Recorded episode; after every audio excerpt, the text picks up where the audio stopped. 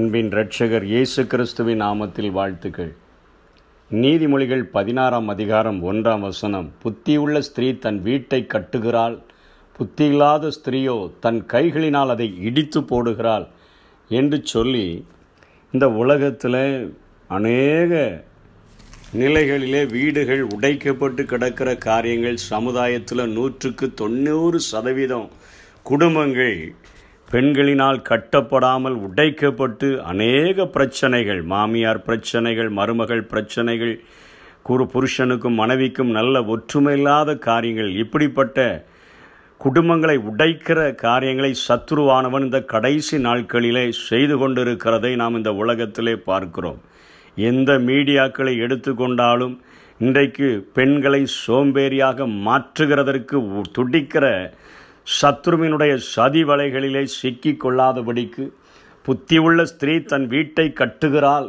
புத்தியில்லாத ஸ்திரீயோ தன் கைகளினால் அதை இடித்து போடுகிறார் என்கிற வசனமானது அவர்களை உருவாக்கக்கூடியதாக இருக்கிறது என்றே சொல்ல முடியும். இன்றைக்கு ஒரு பாலையும் தண்ணீரையும் கலந்து ஒரு கிண்ணத்தில் வைக்கும் பொழுது ஒரு அன்னப்பறவையானது எப்படி பாலை மாத்திரம் பிரித்தெடுத்து குடித்துவிட்டு தண்ணீரை வைத்து விடுகிறதோ அதே போல பொல்லாங்கனுக்குள் கிடக்கிற இந்த உலகத்திலே இன்றைக்கு அநேக நாகரிகம் என்கிற பெயரிலே குடும்பங்களை பாழாக்குகிற காரியங்களை பெண்கள் புரிந்து கொண்டு அதாவது தாயாய் இருக்கலாம் அல்லது மனைவியாய் இருக்கலாம் அவர்கள் புரிந்து கொண்டு தங்களுடைய குடும்பங்களை கட்டுகிறதற்கு முற்படும் பொழுது நிச்சயமாக சத்துருனுடைய சதி இல்லாமல் அந்த குடும்பம் ஒரு குட்டி பரலோகமாக மாற முடியும் என்பதற்கு சாலமோன் ஞானி நீதிமொழிகளிலே அநேக ஆலோசனைகளை குறிப்பிடுகிறதை பார்க்கிறோம். இன்றைக்கு உலக பிரகாரமாக கணவர்களுடைய மத்தியிலே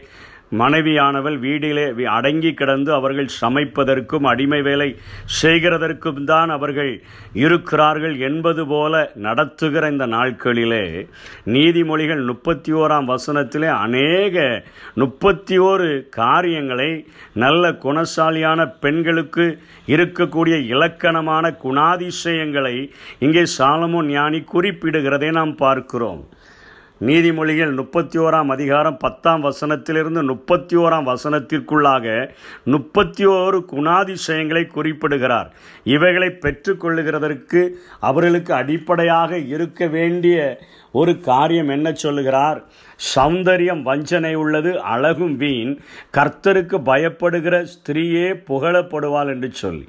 இன்றைக்கு இந்த முப்பத்தி ஓரு குணாதிசயங்களையும் பெற்றுக்கொள்ளுகிறதற்கு ஒரு ஸ்திரீயோ அல்லது ஒரு தாயோ கர்த்தருக்கு பயப்படுகிறவளாக இருந்தால் என்று சொன்னால் கர்த்தருக்கு பயந்து காரியங்களை செய்கிறவளாக தன்னுடைய குடும்பத்தை நடத்துகிறவளாக அவள் தன்னை மாற்றிக்கொண்டால் அந்த குடும்பம் கட்டப்படும் என்று வேதம் சொல்லுகிறது. புத்தி உள்ள ஸ்திரீ அவள்தான். அவளை குறித்து வேதம் குணசாலியான ஸ்திரீ என்று சொல்லுகிறது.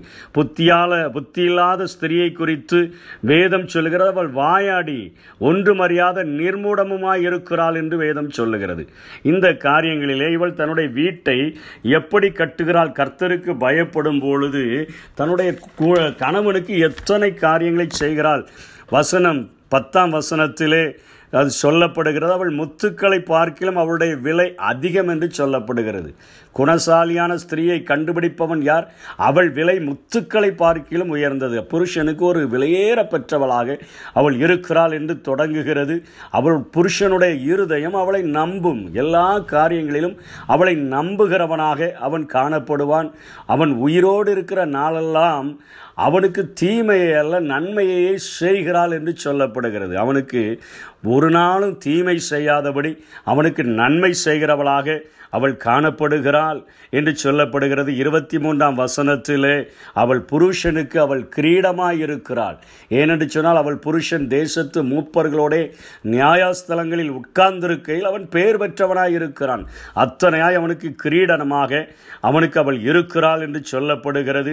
அநேகம் பெண்கள் குணசாலிகளாய் இருந்த போதிலும் கூட நீயோ அவர்கள் எல்லாரிலும் மேற்பட்ட சிறந்த மனைவி என்கிற ஒரு அந்தஸ்தை இப்படிப்பட்ட மனைவிக்கு புருஷன் கொடுப்பான் என்று சொல்லி நீதிமொழிகள் முப்பத்தி ஓராம் வசனத்தில் சொல்லப்படுகிறது. பிள்ளைகளை குறித்தும் அத்தனை கரிசனை. குடும்பத்தில் குளிர் வந்துருச்சுன்னா அவர்களுக்கு இரட்டைப்புறை உடை உடுப்பு ஏற்படுத்துகிறதிலிருந்து ஸ்வெட்டர் ஏற்படுத்துகிறதிலிருந்து அவர்களுக்கு சரியான நேரத்தில் ஆகாரம் கொடுப்பதற்காக இருட்டோடே எழுந்து வேலை செய்கிற காரியங்களில் இருந்து குடும்பத்தில் அத்தனை சுறுசுறுப்பாக இருந்து எல்லா காரியங்களையும் அவள் பார்த்து கொள்ளுகிறபடினால பிள்ளைகள் இருபத்தெட்டாம் வசனத்திலே அவள் பிள்ளைகள் எழும்பி அவளை பாக்கியவதி என்கிறார்கள். அவள் புருஷனும் அவளை பார்த்து இப்படி சொல்லுகிறான் என்று சொல்லப்படுகிறது. பிள்ளைகள் எழும்பி அவளை சொல்லுகிறார்கள். இப்படிப்பட்ட குணாதிசயம் உடையவர்களை ஊரும் புகழ்கிறது. முப்பத்தி ஓராம் வசனத்தில் அவளுடைய செயல்கள் வாசல்களில் அவளை புகழ கிடவது. அவருடைய செயல்களுக்காக வாசல்கள் வெளியே இருக்கிறவர்களும் அவளுடைய சுறுசுறுப்பை பார்த்து அவருடைய காரியங்களை பார்த்து அவளை புகழக்கூடியவர்களாக இருக்கிறார்கள். ஒரு குடும்பத்திலே சாட்சி பெற்றவளாக கணவனிடத்திலே சாட்சி பெற்றவளாக பிள்ளைகளிடத்திலே சாட்சி பெற்றவளாக அண்டை வீட்டாரிடையிலே சாட்சி பெற்றவளாக அவளுடைய வாழ்க்கை இருக்கிறது என்பது மாத்திரமல்ல அதற்கு மேலாக அவள் செய்கிற காரியங்கள் அவளுடைய தனிப்பட்ட குணாதிசயங்களை குறித்தும் சொல்லுகிறது. பதிமூன்றாம் வசனம் முப்பத்தி ஓராம் அதிகாரம் நீதிமொழிகள் பதிமூன்றாம் வசனத்திலே ஆட்டு மயிரையும் சணலையும் தேடி தன் கைகளினால உற்சாகத்தோட வேலை செய்கிறார் இன்றைக்கு வீட்டுக்குள்ளே அடுப்பாங்கரையில் அடங்கி கிடக்கிறது மாத்திரம்தான் பெண்களுக்கென்று நினைக்கிற சமுதாயத்தின் மத்தியிலே இங்கே சாலமோன் ஞானி எத்தனையோ ஆண்டுகளுக்கு முன்பாக ஆயிரம் ஆண்டுகளுக்கு முன்பாக எழுதப்பட்ட காரியங்கள் ஆட்டு மயிரையும் சணலையும் தேடி தன் கைகளினால் உற்சாகத்தோடே வேலை செய்கிறாள். அவள் என்ன செய்கிறாள்னா ஒரு வயலை விசாரித்து வாங்குகிறாள். அது யாத்ராகமம் முப்பத்தி ஐந்தாம் அதிகாரத்திலேயே ஞானமுள்ள ஸ்திரீகள் அந்த நாட்களிலே அவர்கள் ர- இரத்தாம்பர காரியங்களையும் இளம் நீள அவர்கள் நூல்களையும் அவர்கள் செய்தார்கள். இளநீல நூலையும் இரத்தாம்பர நூலையும் சிவப்பு நூலையும் மெல்லிய பஞ்சு நூல்களையும் கொண்டு வந்து அவர்கள் செய்தார்கள். ஞான எழுப்புதல் பெற்று அவர்கள் வெள்ளாட்டு மயிரை திரித்தார்கள் என்றெல்லாம் சொல்லப்படுகிறது. இவைகளையெல்லாம் செய்து இதனால் கிடைக்கிற வருமானங்களை அவர்கள் என்ன செய்கிறார்கள்? இன்னும் அதிகமாய் செய்கிறார்கள். ராட்டினத்திலே தங்கள் கைகளை வைக்கிறார்கள். அவர்களுடைய விரல்கள் கதிர்களை பிடிக்கிறது.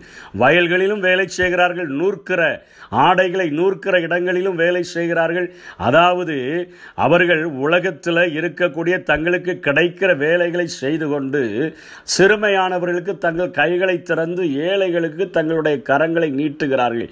தாங்கள் சம்பாதிக்கிற காரியத்தில் அவர்கள் தர்ம குணத்தோடு கூட இப்படிப்பட்ட காரியங்களை ஏழைகளின் மேல கரிசனை சிறுமையானவர்களின் மேல கரிசனை உடையவர்களாக அவர்கள் இருக்கிறார்கள். வயல் நிலத்தை வாங்கி அங்கேயும் அவர்கள் காரியங்களை சாதிக்கிறார்கள். திராட்சை தோட்டத்தை எல்லாம் நாட்டுகிறார்கள் என்று சொல்லி வேலை செய்கிறார்கள். வெளியே வேலை செய்கிறார்கள். வீட்டிலேயும் அத்தனை சுறுசுறுப்பாக இருக்கிறார்கள். அவர்கள் அழகு இருபத்தி ஐந்தாம் வசனத்தில் அவள் உடை பலமும் அலங்காரமுமாய் இருக்கிறது. வருங்காலத்தை பற்றியும் மகிழ்கிறாள் என்றெல்லாம் சொல்லப்படுகிறது.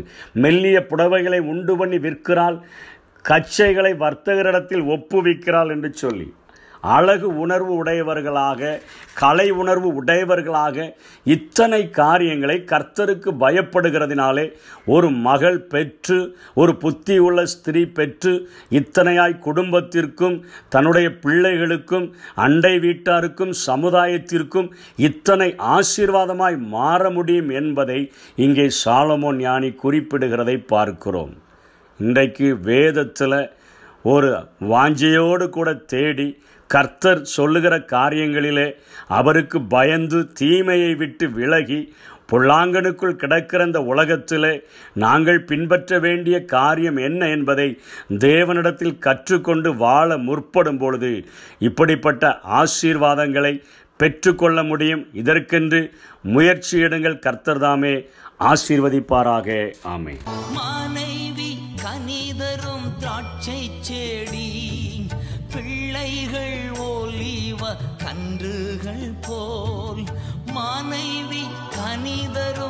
திராட்சை செடி பிள்ளைகள் ஒலிவ கன்றுகள் போல் இல்லத்தில் மகிழ்ந்து வாழ்வார்கள். இடைவிடாமல் ஜெபிப்பார்கள்.